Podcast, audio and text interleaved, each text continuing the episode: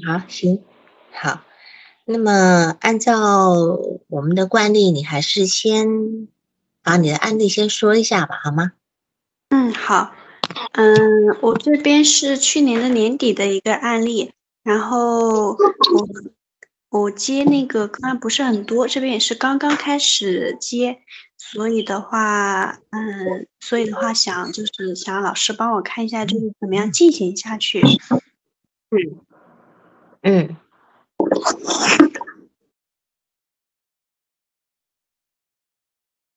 我把那个微信静音一下啊。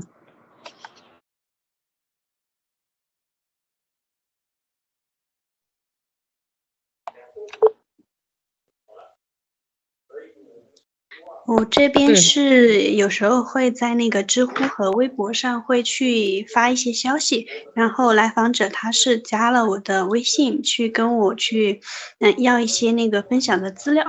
后来的时候他有跟我求助，说一些信息，说他很混乱，说想让我帮他，嗯，去梳理一下。然后我就接了这个个案，去给他做了一个免费的访谈。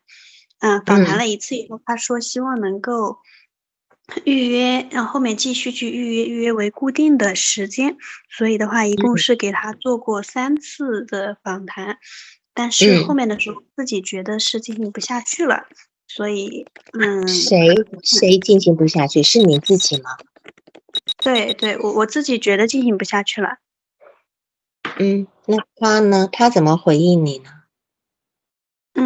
嗯，他就是希望我还还能够像一开始那样子，能够给他提供一些信息。他觉得听了以后感觉很好，然后就是依赖性就比较强。但是我就希望他能够独立一点，然后希望我的话他能够去思考，去自己去琢磨些一些东西，去有所改变。但他就一直依赖，一直回避我说的一些话。嗯，所以你是用什么理由？就是你算是停止跟他的咨询，对吗？嗯，没有停止。嗯，但是我会跟他说，我现在比较忙，然后我我会跟他说，一周只能进行一次，然后去把这个时间距离拉开。那你们本来比除了第一周，不是后面也就是一周一次吗？嗯，后面嗯，第一周是一次，第二周是进行了两次，然后嗯，对，再加上他后面再预约了一次，也是在那个一周的周周周周围，然后第那个一次是没有进行下去，因为是武汉的情况，因为因为我当时人人是在武汉，然后我我这边嗯正好面临封城，所以没有跟他进行下去，我是刚好是赶车。离开了武汉这样子，对，但是你们没有约下一次，对，没有约下一次。可以告诉我你你对他是什么感觉吗？你不想做是吗？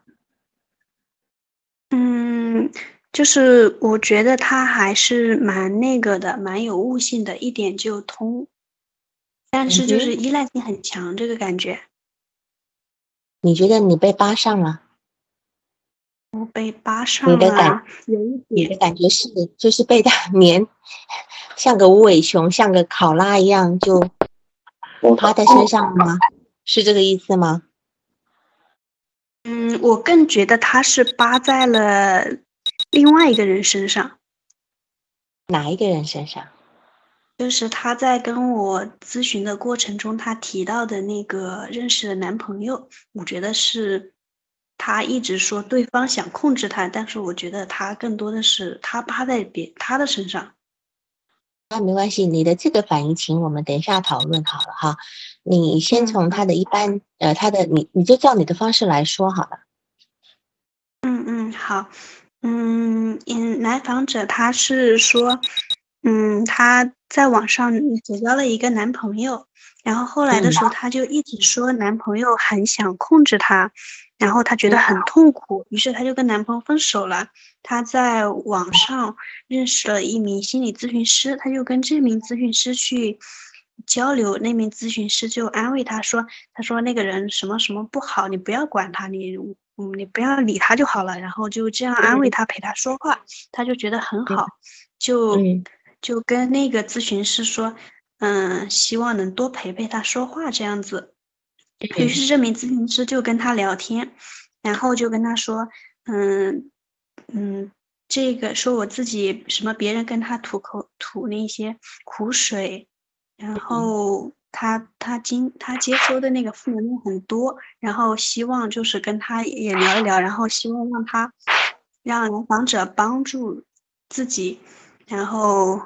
就是减压一下这样子，然后他们两个就发展成了情侣关系，就几天这样子，然后他在几天之内又和这位自称是心理咨询师的人，然后是吵得很吵得很厉害，然后是嗯那那名咨询师好像是一直给他打电话说，希望你嗯希望你接电话，然后怎么样怎么样，否则我就。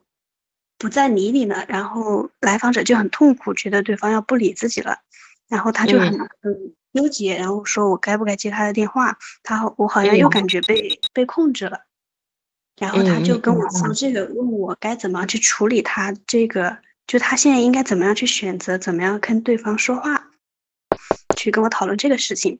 然后我跟他聊的，嗯嗯，你说你说，然后我是问他。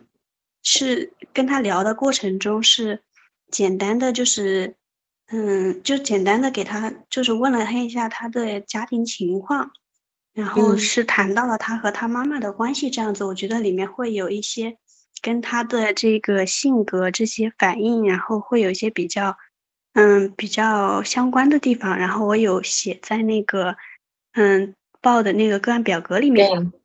对对对。你可以说一下跟他跟他妈妈的关系。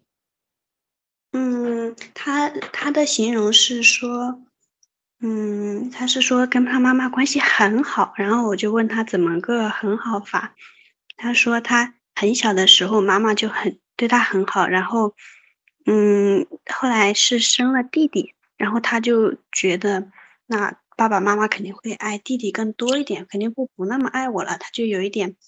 有一点不开心，或者是故意搞事情这样子，但是他发现他妈妈对他真的很好，就是他怎么样去惹他妈妈都不会是说，把把那个嗯对他发脾气，然后去证明不再对他那么好的这样子。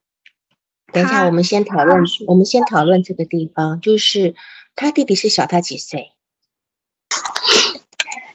嗯，这个当时说的是几岁，然后我现在记不太清了。嗯，因为他十几岁的时候，等于是说他十二三岁，他妈妈就过世了，所以，所以他那个弟弟到底是小他几岁？听起来也不好像也小蛮多的，对吧？蛮多的，嗯，对，至少小小个六岁以上的那种感觉哈。就是说，他说，他说他妈妈一直对他很好，他百般的去测试妈妈，结果妈妈依旧对他很好。那么这件事情。你你评估可能性怎么样？嗯，可能性，他有给我举一个例子，我就问他怎么怎么个好法，然后他他给我举一个例子，然后这个例子是说，他回放学回家了以后，会跟他妈妈主动去说学校里的事情，他妈妈是很愿意去听。然后他会觉得自己说的太多了，不想说了。这个时候会看妈妈的脸色，会发现妈妈用鼓励的那种，就觉得妈妈自己也不想再听了，但是还在忍着鼓励他继续说。嗯，然后他就会压着自己要停止的这个愿望，继续去跟妈妈说。然后，嗯，就说这种好。对，那你你不觉得这种感觉蛮奇怪的吗？就是说。今天妈妈，如果我确定妈妈对我很好，我应该是想说就说，我不想说就不说。他近乎有一种迎合跟讨好的味道在，你不觉得吗？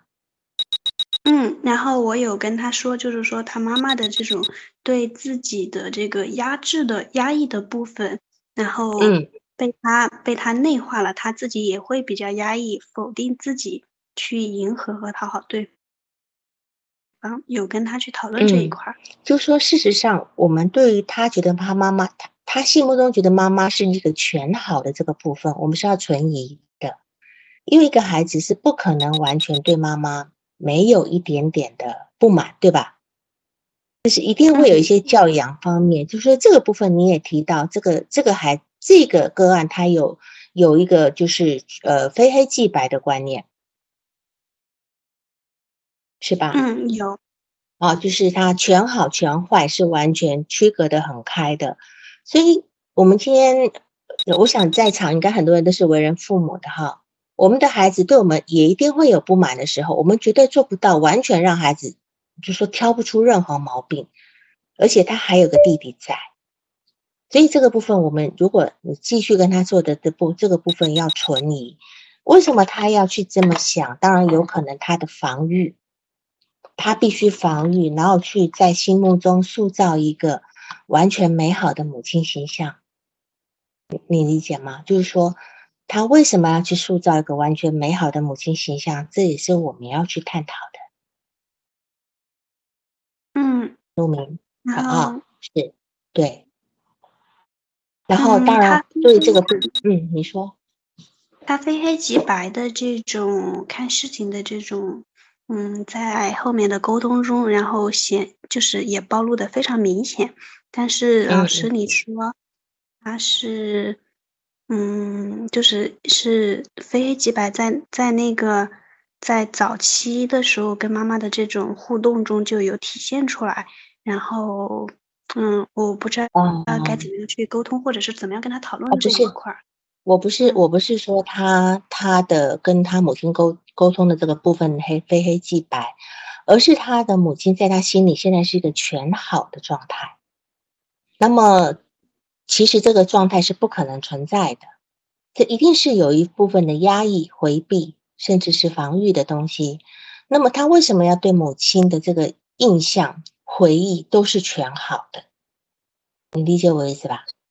那么他如果今天要要对母亲的回忆都是全全好的这个部分的时候，一定有一个背后的原因，是什么样的原因？是什么样的原因让他必须维持一个全好的母亲形象？然后你再告诉大家一下，就说他母亲过世的那个过程好吗？嗯。他母亲大概是在他十三还是十四岁的时候，他是这个时候会有一点点的叛逆期，会和母亲吵架，但是他母亲都是很包容他。然后他有一次吵完架了以后就走了，跑出去了。跑了以后他再回家，然后他妈妈就已经病逝了。然后他讲这个的时候还蛮蛮蛮平静，或者是就蛮正常的，没有太多感情的。嗯，没有太多感情出来，然后呃，语气中也带有一点点的觉得有点，嗯，就觉得挺惊奇的语气过来。嗯，你说带的什么语气？有点吵。就是好像就是在在说一件自己也觉得有点好奇的事情这样子。就说我为什么感觉不到说这件事情一点都不悲伤，是这个意思吗？嗯，对。那你是怎么猜测的呢？或者你怎么假设的呢？就情感隔离或者是压抑。啊，对。那么就是说，我们这样，我我记得我在蛮早之前提过一个哀悼的部分，哈，就是他今天如果没有办法去承认母亲的死亡的话，他就没有办法去完成那份哀悼。那么对于你刚刚讲的，他。跟他妈妈吵一架，跑出去以后，妈回来以后，妈妈过世了。这样对于一个孩子来讲，会产生什么样的后果呢？你觉得呢？就是会自责和内疚，很自责、很内疚，是吧？哈，就说早知道我就不要跟你吵架了，因为因为我是带着气走的，你是带着担心离去的，对吧？好，嗯，妈妈是带着担心离去的。所以这样来讲的话，他甚至会觉得是因为他跟母亲，他的他的那个内在的那个幻想会认为我是因为我跟你吵架导致你，导致你，呃，可能本来身体就不好，可能导也也触发你死亡的可能，那等等等，这这是一个做孩子的一个内疚的部分。所以有没有可能是因为，呃，因为对于母亲过世的一个充满内疚的部分，所以他压抑掉了对母亲。所有不好的那一种想象，因为他不敢对母亲有任何的怒意，这是我的一个假设的部分。因为通常我们在做咨询做一段时间的时候，通常都是有一些人来做咨询，然后他就告一直在埋怨他父母，一直在埋父母哪哪哪都不好，哪哪哪不好。可是他当当当他开始能够在咨询里面去回忆到父回忆到父母的好的时候呢，就是表示他开始整合对父母的感觉，然后这个部分是一个治疗开始有成有呃效果的一个时候。但是这个来访者他对他母亲的感觉是全好的，因为这几乎是不可能会发生的事情。那这个部分你不用太。过于去挑战他，因为这个东这件事情对他是一件创伤，这个这一件这个创伤我们要小心的应对。那么也就是因为因为你提到就是说他一直在在后来的男朋友的过程里，在寻找一个母亲的替代的爱是吗？嗯，我是这么觉得的。啊，那么如果今天他是这样做的话。就有可能是因为原来那一份没有解决掉，他跟他妈妈这份关系、这份哀悼没有完成，所以他会在事后后来的关系里面一直去复制这样的部分。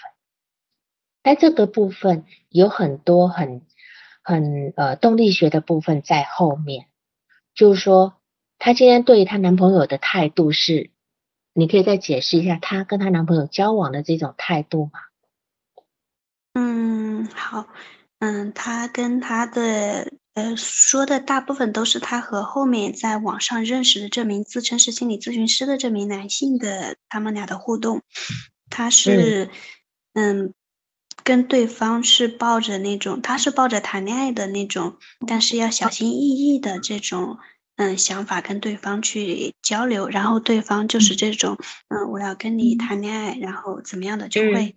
就会追他追的比较紧，然后就会导致他想退缩。当他在退缩以及或者是给对方一个有攻击性的话的时候，他不敢说出来。他说：“他说他害怕对方是万一是个好人呢？万一他心里很柔软呢？万一我说这句话伤害到了他怎么办？”然后呢？但他又。嗯呃，对方说的话让他很难受，让他不知道该怎么回答，让他觉得很痛苦。但是对方不为自己考虑，他又会有这个呃比较比较恨的这一方面也在。但是跟他去处理他的这个不敢释放自己的攻击性这一块的时候，他又会去强调说，万一他是个好人呢？万一我说话伤害了他怎么办？就会反复的去跳。是。因为我从你的报告里面，我并不知道原来她这个男朋友是个心理咨询师哈。如果今天是个心理咨询师的话呢，我们就没有办法当成一般的男朋友来看待，因为心理咨询师在跟他交往的这个部分，本来一开始就是不对等的，对吧？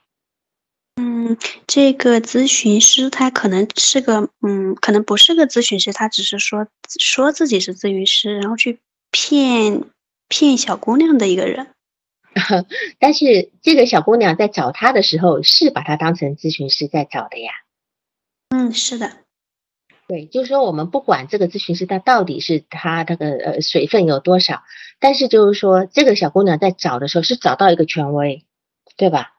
嗯，她今天找到一个权威，如果今天我们的男朋友或者我们的对象是一个权威的角色的时候，我们就要去想到他跟父母的关系。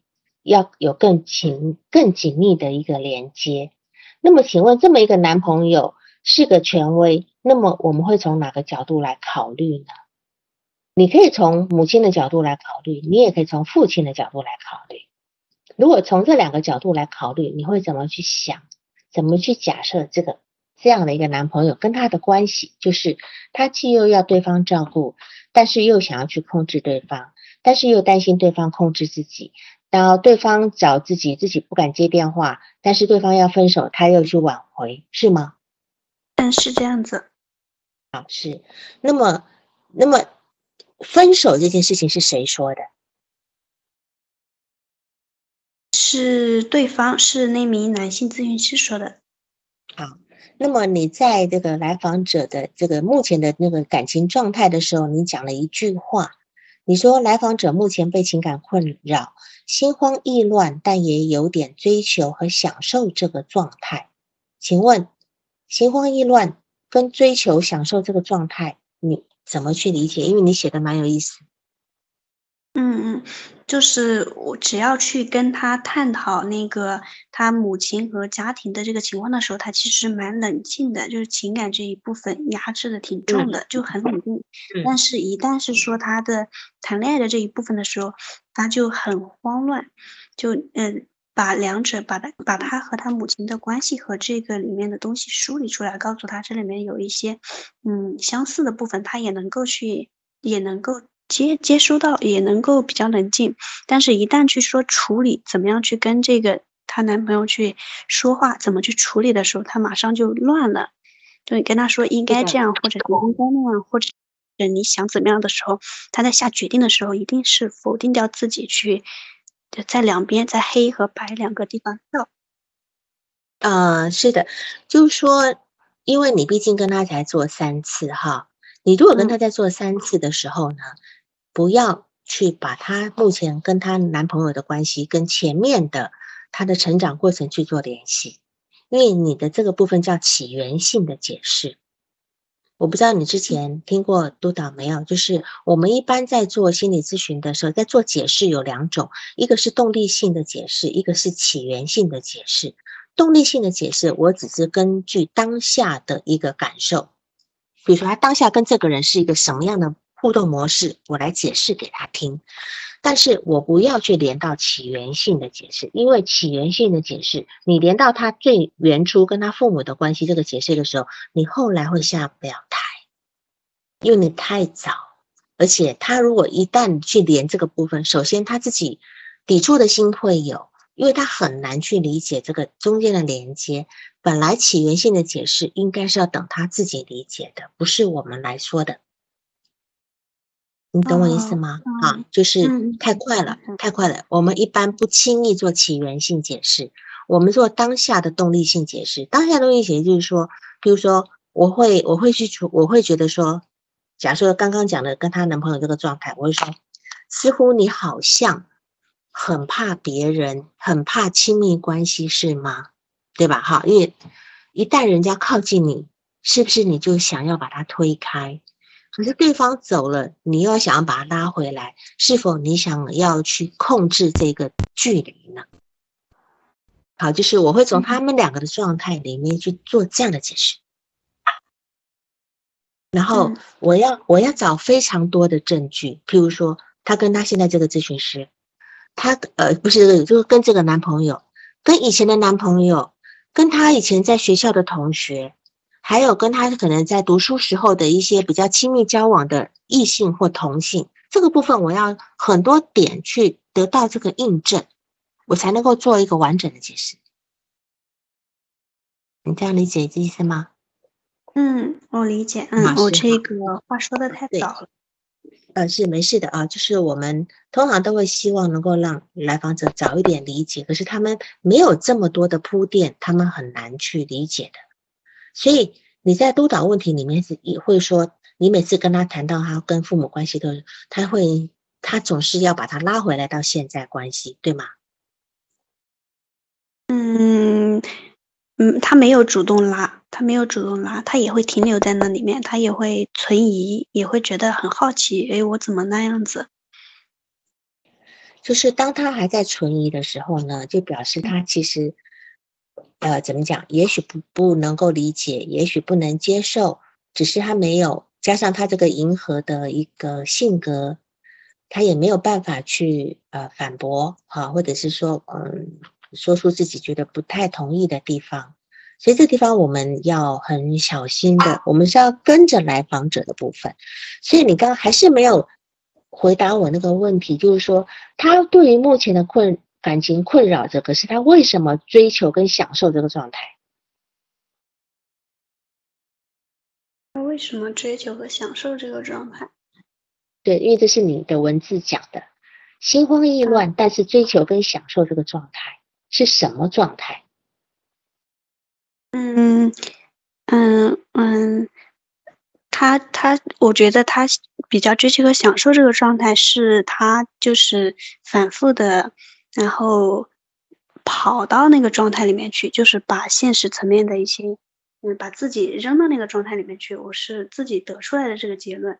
然后他这个状态，嗯，哎，抱歉，老师，你刚才那个问题能再说一遍吗？就是说，你不是说他很虽然被感情困扰。可是呢，在那种心慌意乱的情况之下，他在追求跟享受这个状态。我我当时是告诉他，我是有明确告诉他，我说，嗯，似乎你仿佛是有在追求这个状态，就对方已经把你拉黑，已经退出了的时候，你又去找他，是是。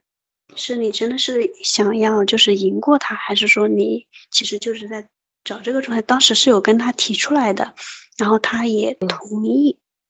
嗯，对，所以你想想看哈，假设假设是嗯，老师，我的我当时的一个假设就是说，他其实是在亲密关系中去追求，就是和母亲小的时候的那种互动。嗯。你有没有想？你有没有我？你刚刚在讲那个部分，我就想到一个画面哈。你说她，因为她跟她男朋友分分合合的，然后对方一要分，她就要去抓他回来，对吧？挽回。然后对方要靠近，她要把对方推开，就让我感觉到，就是好像弗洛伊德曾经说过的，就是他的他在看他的孙子在玩毛线球的时候，丢出去拿回来，或者是。呃，或者是有一些小孩子跟大人在玩游戏的时候，他们还没有那种客体恒定观念的时候，我们大人喜欢用手遮住脸，然后跟孩子玩，然后把脸打开，孩子就发现，哎，你回来了，然后把手遮起来，你又不见了，然后那个孩子就会很高兴，都看你不见的时候，他会好像一脸就沮丧。当你又出来的时候，就是你跟一个小小孩在玩躲猫猫的那种感觉，似乎。他在这个情感的这个互动里面，让我感受到这样感觉，享受一个失去的痛苦跟获得的快乐。你理解我说的吗？嗯，老师，你这句话我就是我我当时的我刚才的一个想法是两个方面，就是。嗯，来访者是说他的心理年龄停留在那个玩毛线球的那个年龄，还是说他是在推享受这个推出去再再回来的这个，还是说他在期待着就是曾经推出去的丢掉了的东西能够回来？呃，你不要想太多，就是我发觉你会去往前面去想，你懂吗？就说你会他是不是留在那个年龄，而是说他。他的这个关系上面有这一种丢了再捡回来，丢了再捡回来那样的快感，他享受失去再捡回来的快感。他明明知道我我这样子要要去推开一个男人，他可能要走开，他好像在冒一个险，然后等到男人要走开的时候，他又想办法去把他要回来，挽回。他在追求跟享受这么一个失去再获得、失去再获得一个状态。推开再拉近，推开再拉近，你懂我意思吗？就是他的情，他的目前的情感状态是这样子，就是一个蛮明显的，因为他现在只有这么一个感情哈，然后前面那个我们就不太清楚，但是从这个地方我们是很，因为因为为什么他的这种状态其实不是个例，有很多女孩子是这样的状态。首先，他们有亲密关系的问题，他没有办法跟一个人。近距离的呃相处，他担心被呃吞没，他担心我跟这个人对方太靠近了以后呢，他讲的是掌控，他觉得对方要控制他，对吧？他觉得对方要控制他，实际上他担心这一种被被，就是我跟对方靠近了以后，我失去自己了，我没有自己了，是这样的一个这样的一个一个恐惧感。所以他会跟一个亲，在一个亲密关系里面，他没有个人的界限，他才会有这种一下远一下近，一下远一下近，拿不清楚的状态。你你懂吗？这个部分。懂，嗯。然后我们回头再过来看，他今天在知乎里面是看到你说了哪一些，呃，你可能会说一些发表一些言论文章，对吧？他是被哪一你的哪一种文章吸引到的，然后来给你留言的？是关于心理学如何考研，就是关于心理学的那个，嗯，工作者如何发展，然后哪些证书比较有效这样的一个。回复的性的东西，然后他是加我，然后跟我问如何去从业当心理咨询师这样子，嗯，所以他也是对心理学是有兴趣的，是吗？他是想要从事心理学是吧？嗯，这个没有明确明确的说出来，但是他就是说感兴趣。好，那我们再再过来谈一个问题，就是说你在动力型诊断里面提到，就是说，呃，你的假设跟思考，你可以说一下吗？假设性的思考。哎，对，你在动力学诊断的假设跟思考，你在你的稿子里面写的。嗯，我看一下。嗯，我好像没有写。有你写，你说他的早期跟母亲的互动影响了性格，对吧？嗯嗯，他后面讲的跟男朋友的互动，还有他和同事的那个关系，然后我觉得里面会有一些是跟他小的时候和母亲的那个互动有关系的，就我觉得一直都是在重复，在寻找他他一个妈妈的角色，就是要找一个。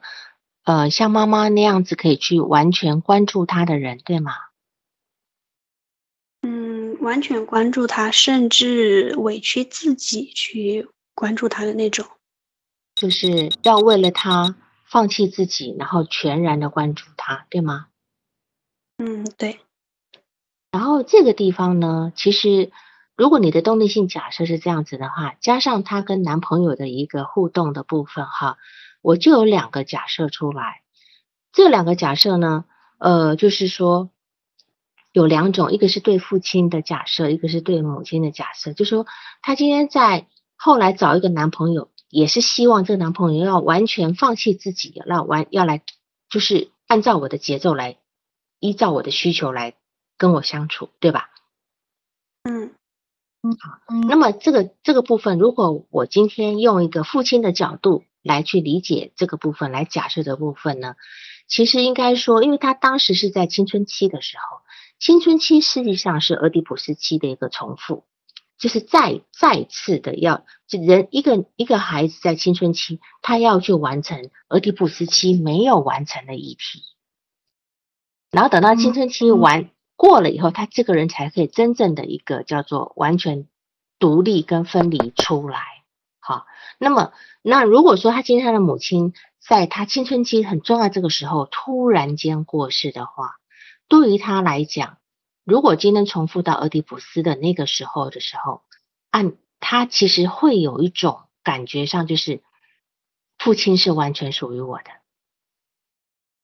就他会有那种因为母亲不在了，啊，如果时间是重复俄狄浦斯期的那部分，所以事实上如果按照站在一个他跟父亲的关系上的角度来假设的话呢，事实上在那个时候他会希望他的父亲能够放弃自己的未来的发展，哈，找个继母也好，干嘛也好，然后全心照顾他。他希望父亲不要再婚，那样子他可以取代母亲的一个位置。但是这样的关系呢，会产生一种乱伦焦虑。会产生一个乱伦焦虑，所以她跟她的男友的关系上呢，都会处在这么一个焦虑的情节里面，是靠近好还是不靠近好？这是一个假设，因为我不清楚他到底他的他有没有性关系，这个你问了吗？嗯，他有性关系吗？没有问，这个很重要，一定要问。好，就是性关系是一个非常重要的点，我们一定要问。然后第二个假设呢，就是站在母亲的角度上去理解这个这个关系，就是说每一个男人他所交往的后来的男朋友，都是一个母亲的再再复再复制的一个好一个个体。但是如果今天落入到他跟他母亲的关系里面，事实上会落入一种死亡恐惧跟分离焦虑。就说我一旦跟这个人又复制了跟母亲的关系了以后，是否这个我又会去又会去面临到母亲即将死亡的那样的一个恐死亡恐惧，还有分离，还有我要离我要被母亲呃母亲要离我而去的这么一个焦虑，就是关于这么你的假设里面，我呢我从这地方是有两个可以从父亲角度跟母亲的角度来看，这个你就先放着。放着，因为你们毕竟后面还有工作，你要慢慢的去看，但有可能这两个假设都有都有可能，你能理解吗？嗯嗯嗯，啊，对，好，是有的，是。然后你今天说他有自恋的残留，体现在哪里呢？嗯，自恋的残留，嗯，你说来访者有自恋的残留，体现在哪里？嗯，稍等，我想一下。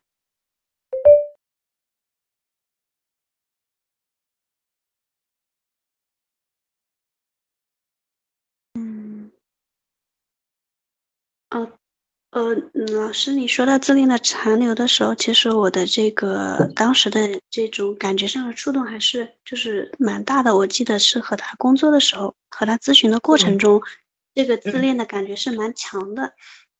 然后说现在说体现在哪一个方面上的时候，就是嗯，我是想不起来哪一个片段去举例了。是没关系，那因为这是你的一个反移情嘛，你的自恋的，你对于他这种自恋的感觉，应该是指说他在很自我中心，对吧？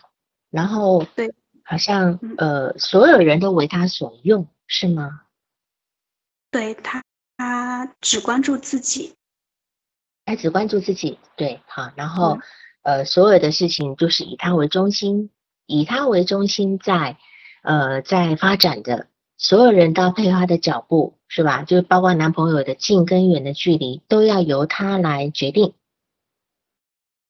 嗯，对，啊，我想起，我想起来了，就是嗯嗯，就是他在说和那个和同事。还有工作上，还有和男朋友的相处中，他会觉得，嗯，他会觉得自己不能反驳别人的意见，自己一旦说点真的话了以后，就会攻击到对方，他就会觉得对方会很受伤，对方就像自己内心那个软弱、柔柔软的那一部分一样，会很受伤。然后这里的时候，我是。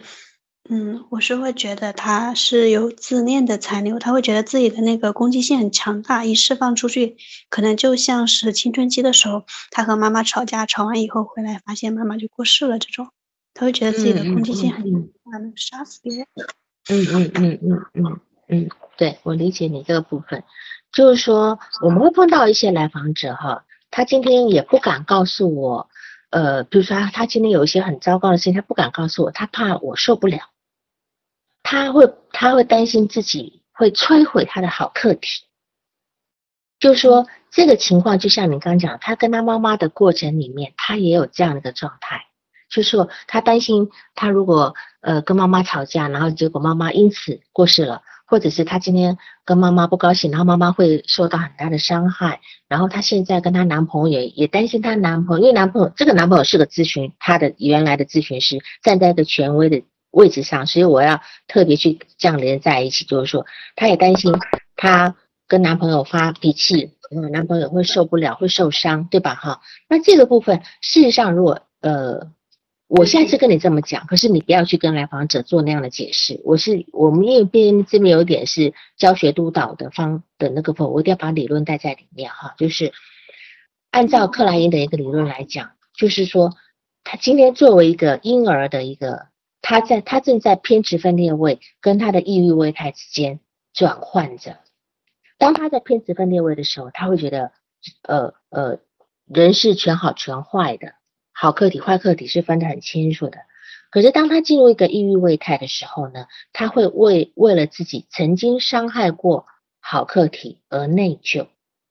但是这个来访者他似乎并没有完全过渡到抑郁位态，所以他还有保留很明显的在早期的偏执分裂位的那个部分，就是他会把人很分裂开来，他把分裂开来，可是他又很担心自己的。你你讲那种自恋的残留那个部分，他会去伤害到好客体。但是他如果担心是伤害好客体的这个部分，是有一个抑郁的部分在的。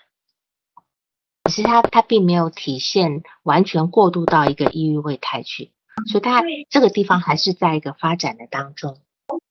健康而灵活，很为这个地方呢，就说这种地方呢，你都是可以。用一些比较呃轻微的面值的方式去去敲敲他，去让他去讲，然后让他，因为他甚至我相信他对你也会这种感觉，他可能也会担心，他不敢去在你面前说出一些比较不好的话，他担心伤害到你，这个也也会有那个部分，所以你现在尽量鼓励他去把自己真实的一种感觉表达出来，好吗？嗯嗯嗯，好，然后嗯，我先说一下，就是说，对于他有一些事情哈，比如说他会在早期的时候，他会要求多几次，对吧？然后他会这个部分，其实他有已经显现出他那种掌控的部分，他希望来呃，就是能能够掌控你的那个咨询的那个进程，可是你后来。在这个地方，你又推开他了，对吗？嗯，对。就是你，你，你会说，你，你感觉到一种被，被，好像被，被，就是怎么讲，就是被依赖的感觉，是你推开他了。但是这个地方呢，就很明显的显现出一种投射性认同的部分，就变成你们在这个中间，其实重复了她跟她男朋友之间的一个角力。大家在抓一个掌控点，你希望你来主导这个咨询的进程，就是时间呐部分，你希望他按照你的咨询的设置来，但是他他也会觉得他希望他有他的希望，是吗？嗯嗯，对，好，所以这个部分就是在你的你跟他的咨询里面重复了他的人际关系，他跟她男朋友的人际关系，然后有一个地方你提到了，就是。当她母亲，当她说到她母亲那个过世的时候，你似乎，你似乎没敢多问，是吗？嗯，没没有敢追问，就是他说的部分，我会鼓励他继续说，但是没有主动去追问。为什么？嗯，你为什么不敢去问他母亲是什么病？你你感觉到你的回避，为什么？嗯就是，嗯，就是当时在想是不是要问的时候，去去去觉得，如果说他引起了，就是就勾起了比较伤心的、比较痛苦的回忆的话，或者是有这种淹没性的情绪的话，我当时觉得自己没有办法处理。所以你是不是这同样是一个投射性认同？就是你不敢去问这些事情，你怕伤引他伤心。或者是让他觉得不舒服等等的，怕伤害到他，对吗？嗯，我是觉得他的那个情感的那个隔离太重了。对，就说你感觉到你在回避。好，那如果你今天是因为他的隔离情感的隔离太重的时候，你不去问的话，那么你就跟来访者一样，你是这个叫做一致性的反移情，你跟来访者。都是在同样的回避他母亲死亡的事实，你能理解那感觉吗？就是说，来访者在回避自己母亲死亡的那个部分，那个情感在回避，那个那个现状在回避，然后你实际上跟他在同样的一个感受里面，你没有一致性的反应情，所以你也没有追着去问，因为这是一个还蛮蛮蛮深刻的一个点，对于他来讲是他。整个咨询里面一个非常重要的一件事情，嗯，对吧？就说我只是提醒你，在这个地方你要理解自己为什么没有去追问，是因为你跟他有同样的感受，你们都不能够去在这件事情上面进行哀悼，然后去处理这个感情。然后，当然这个部分，我觉得你可以去解释，就说你可以去告诉他，就说我发觉到你对你母亲过世的时候呢，我我没有，你没有太感觉自己怎么为什么没有那么多悲伤。然后我也感觉到，我似乎也不太愿，不太能够去触碰你这个话题。这就是一种另外一种共情跟解释，这样理解吗？嗯嗯，我理解老师你说的这个部分。然后，然后我现在在想，我当时是没有敢把这句话说出口。嗯，那在下次之后的情况下，我我即便是说老师你刚才说那句话，嗯，那我也还是还是会有一点不太敢去处理这个部分的，还是会有对，所以事实上你真的很明显的能够发现，你们都不去碰，不敢去碰这样的议题，对吧？好，我觉得这是一个比较呃，你明显的就是很沉重的东西，沉重到你现在即便。想好下次要再说，你也不敢说。好，所以这个这个部分我们都没有关系，我们不用勉强自己，我们可以去慢慢的去去，只要知道这个地方就好了。然后这个来访者呢，呃，就是你在提到，就是说这个来访者，你的督导问题就是，就是每当你在呃他在讲述跟妈妈很好的关系的时候，你想要引导他留在那边，可是他还是会转到跟网友的关系。对吧？然后等到等到他在你在你在呃解释的时候呢，他会告诉你说那该怎么办呢？好像把所有的问题跟那个都交出来，就是赖到你，就是赖给你，依赖到你，让你去解决，对吧？嗯，好。然后甚至就是每次你要聚焦他跟他父母的关系的时候，他总会回到跟男朋友关系上面，想去谈我怎么去复合，我很想去赢这段关系。那这个部分你说你不知道怎么解决，但我会觉得呢，他如果今天想复合想赢呢，这个部分实际上是一个控制反控制的部分，还有他的非黑即白的部分。如果我今天讲到控制反控制，还有非黑即白，你能够去怎么去假设推测它的发展的性心理在哪个阶段呢？喂，不好意思，老师，刚才有点卡。那如果今天的来访者他显现出控制、反控制，还有还有非黑即白的时候呢？你会去推测他这样子是可以联想到他在性心理发育阶段在哪个阶段？比如说口欲期、肛欲期、俄狄浦斯期，嗯，哪一期会有会有这样的一个特点？的话，应该是在刚欲期。是，就是说，他他至少有两点，一个控制反控制，还有一个非黑即白，对吧？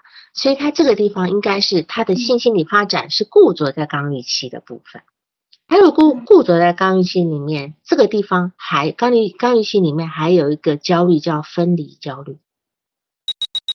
刚预期的焦虑是分离焦虑。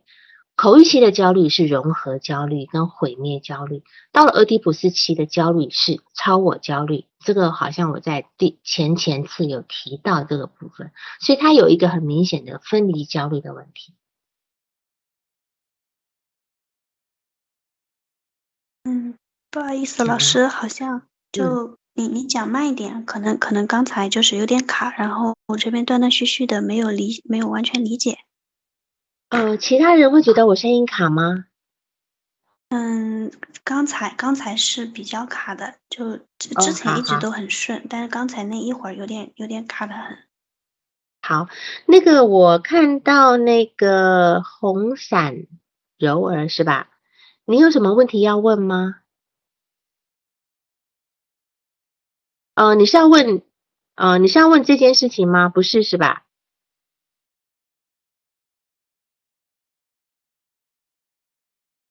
那个刚才那个红伞柔儿，如果你要问，你可以打字上来问，或者是或者是直接开麦说好吗？哦，好，那没事，好。那么现在呢，就是我刚刚我刚刚就是在讲，就是说这个来访者他的他的一个发育的部分是固着在刚预期，因为刚预期里面有控制反控制的部分，还有非黑即白的部分，然后焦虑的呈现就是分离焦虑，分离焦虑也是在刚预期的部分。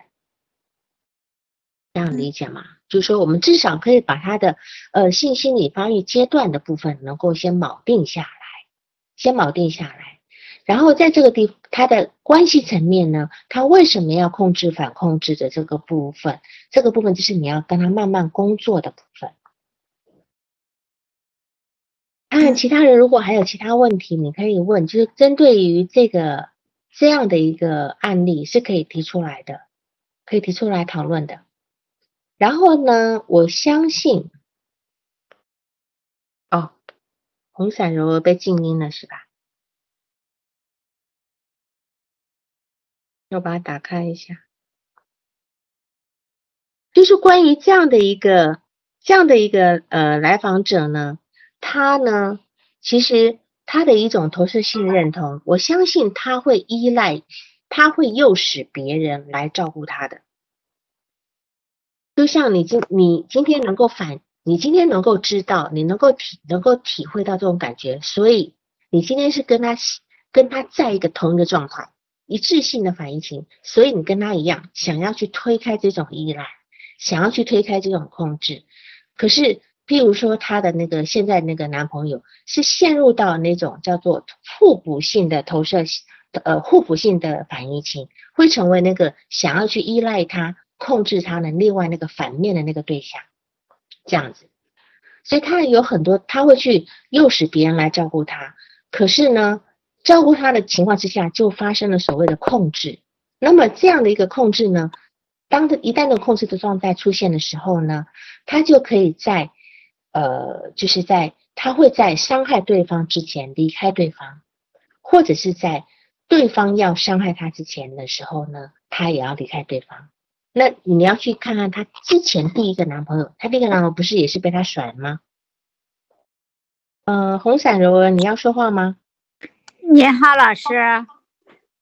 你好，你是跟这个案例有，你是跟这个案例有关吗？跟案例有关吗？跟这个案例？啊，听起来是很相似的。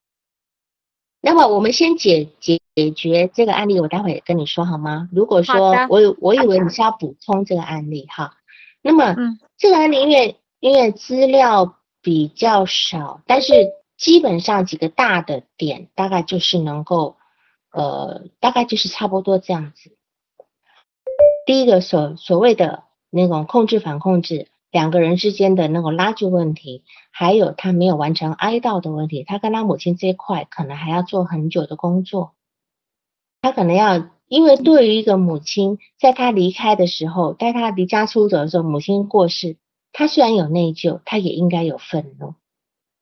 对母亲骤然离世的愤怒，他也应该要有。可这个东西呢，是被他压抑的很深很深的。这个部分是我们以后要去处理的问题。嗯嗯。陆明，你还有其他的部分吗？嗯嗯，我知道了，谢谢老师。嗯，我这边还有一个问题就是，嗯，来访者提到他父亲和奶奶的时候，就提到的是很少的。就关于他父亲，他和他父亲的关系，这里要不要就是说去和他去探讨一下呢？不着急，不着急。就是我有时候跟一个跟一个个案，就做了一两年的工作，他都还没有讲到父亲，或者是没有讲到母亲。可能可以长达一两年工作，他不讲另外一个人，因为时间没有到。那不讲的那个人，往往是更严重的，问题更大的，你理解吗？就是更不能够去谈的那个。但是你要把先先把前面这些事情都清的差不多，而且你今天你今天又要去谈到他父亲，首先你要把他现在跟男朋友事情弄得很清楚很清楚，才能够去谈父亲。所以他现在为什么总要把话题拉回来？你要跟着他，因为我们做咨询是跟着跟着贴的来访者，贴的来访者，并不是去引导来访者的，不要去引导他，好吗？嗯，好，好，还有还有其他事，嗯，还有要要讨论的吗？谢谢老师。好，那那个红伞柔儿，你你可以说了你可以听见吗？啊。好，能听得到啦？听到你说，哦，是是这样，老师，我我有个咨询者，他呃就是咨询了好多次，现在主要是一个是情感问题，一个就是他个人情绪问题，就是人啊、目前最主要就是沉浸在一种莫名的悲伤中，一直走不出来。什么什么悲伤？莫名的什么悲伤？他认为自己被抛弃、缺爱、缺少关嗯、关怀和温暖，认为嗯这他一哎嗯嗯呃，从我听下来，就是他这些情绪应该是来自于他的原生家庭，小的时嗯。候被送到外公外婆家，然嗯后有个比他小不到一岁的弟弟，家里的人又有点重男轻女，嗯。嗯，就是父母一向对他又比较严厉，嗯嗯嗯。他一直快读小学的时候才被就是送回到父母身边，嗯，然后父母呢又对他比较严厉，比如说，呃，吃饭掉根筷子呀，或者是吧嗒嘴呀，都会被父母责备去骂，嗯嗯。甚至被打。所以嗯。呢，他就内心里有一种潜意识，认为父母不爱他，对，呃，也缺乏安全感，所嗯以他在成长过程中一直很自卑、很自卑，也很自闭。嗯嗯。但是呢，就是人又挺聪明的，读书很好。嗯。他在也嗯，就是谈的过程中，好像就是学习是他唯一的精神支柱，他不愿意跟别人交流，对父母都有怨恨，呃，嗯。父母好像责备比较多。他嗯。在中学的时候，啊、或者是小学的时候，就开始了，就是主要是看书，不愿意跟人交流，然后记得日记中，据他自己说，就是一直就有轻生的念头，就认为活着没意思。然后他现在来的咨询目标是什么？他就是想摆脱这种，一个是婚姻也失败了，就是接连几次情感谈了三次情感，对的，都是都是啊、一种模式，找的男人都是那那个样子的，然后又都是同样的失败，就是啊、怎么讲呢？他可能就是缺乏安全感，渴望被爱，就是呃向外索取的那种爱比较多，男人好像没办法满足他，嗯嗯嗯嗯嗯嗯他又没有嗯。办法就是给给对方有一种同情同理心，嗯嗯嗯。对方老觉着他他就是不重视他，男方就是。嗯感觉这个女的不重视他，然后呢又感觉呃就是好像就是怎么怎么讲，这个女的对他不够关心，呃嗯嗯也给不了他安全感，女的很聪明，是是个博士研究生，是个医学博士研究生。对。啊，然后第一段婚姻就是离婚了，然后接下来又又有三个男朋友。刚开始男的对她都挺好的，后来男的老感觉在他面前就是女的感觉没有安全感，男的也感觉没安全感。嗯。然后慢慢就疏离了，哎。嗯嗯嗯。后来都是不了了之吧，既不能走在一起。呃，但是分又分不开，总是放不下，一直纠结痛苦，纠结痛苦。嗯，呃，像这个来访者呢，其实是可以当成一个呃通例来看的哈，就是有很多类，有很多会归到这一类里面，会有个共性在，就他们很小的时候就被送送到爷爷奶奶家或外公外婆家。在这样一个孩子的心里呢，他是有一种被抛弃的感觉的。那么，尤其是这样，他后面紧接着又有一个弟弟，在他的心里面，不管家里有没有重男轻女，他至少就是被送走的那一个。就当他当他再回到父母家的时候呢，他的内心的那那个那个感觉已经落差很大了，因为弟弟就是原原来在的那个。在地的地主知道吧？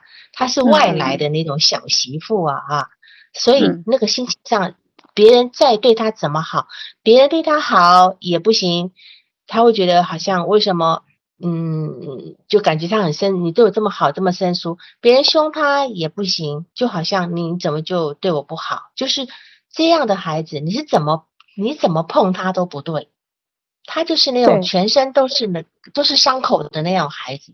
父母亲怎么对他都，他他都觉得不对劲，对，因为他就是一种受害者心态。对对，所以她今天在她的男朋友或者是不管是什么人面前，这些亲密关系面前，她同样会有，因为她搞不清楚自己要什么，她有模模糊糊要一种全然的，好，就像刚刚陆明的那个案例哈，我要你放弃你你所有所有来证明你是爱我的，可是。在关系里面是没有人办得到这一点，他不断的去验证对方是否爱他，对，就不断证明，不断证明。但是这问题是，对方也也会没有安全感，因为对方掏尽了所有，依然觉得我没有办法给你要的东西。嗯嗯嗯，就是双方都有一个很强烈的失望。我今天要什么，我说不清楚，可是我就是要。对方就觉得我什么都给你了，你怎么还觉得我不不爱你？嗯，这是他的一个，就是你刚讲原生带来给缺憾的那个部分，因为他内在内在就是最原初那个地方，他没有被喂饱过，所以他将来怎么喂都就他就是心就是一个洞，你今天怎么喂他都会流掉的，那份爱留不住，他没有能力去承受住那个爱。但是如果今天你要跟他做咨询的时候，你就就必须成为他最原最原初的那个课题，他他可能在你身上也会重复一种关系的模式，他会再一而再再三的试验你是不是呃关心他，是不是全然的关注他爱他。你们如果走到一个真正的移情模式的话，这个现象会发生。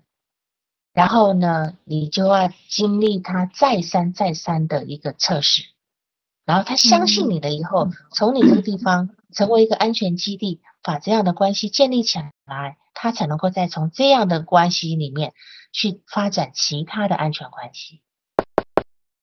这样理解我的意思吗？好，就是说这个这样的，因为我虽然不知道他太多细节，可是我只是把它当成一个通例来讲。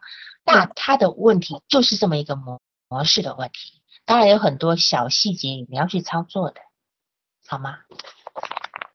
那老师，请问一下，这个，嗯，除了您讲的，就是先给他建立一种比较安全的模式以外，啊，接下来应该怎样能够帮到他，让他走出这种，就是我跟你讲，目前的这种状态。我跟你讲，这个东西不是我们怎么帮到他的问题。你今天要建立一个安安全模式，我要把话讲清楚。我担心你误会我的意思。你先要建立一个跟他建立一个安全模式，你首先要站建站在设置上，你不能无不能够予取予求的给他，嗯嗯嗯，对你，懂吗？因为他今天予求予予取予求的情况之下，他也不会满足的，他要去测你的底线，所以你你一定要把你的设置弄清楚。我现在可以，只要在工作工作的范围之内，我都可以满足你，对吧？工作时间之内，我可以，你额外的要求我不会给你的。你说你临时要跟我怎么样，我怎么样，我改时间了，你我通通不同意。甚至你今天迟到了，我一样按照你迟到半小时，我是只剩下半小时，就是这样子。或者是你今天讲好不来，我也要收费，等等的。你要把他的规矩建立好，因为你要让他知道，我今天即便用这么严厉的规矩给你，我还是爱你的。哦，这个是对对，在这个地方他才能够相信，要不然他会他没有他没有标准的，他总觉得你要对我好，对我好，对我好就是什么都答应我，什么都妥协我，呃什么都怎样，但事实上你都做了一样事，他一样不满意。还有一点，老师，嗯，啊，就是他在中间呀、他讲过，他轻生过好几次。在中学的时候，就是在他据他讲有大约十二三岁的时候，就离家出走了三天，当时给家里闹得天翻地覆。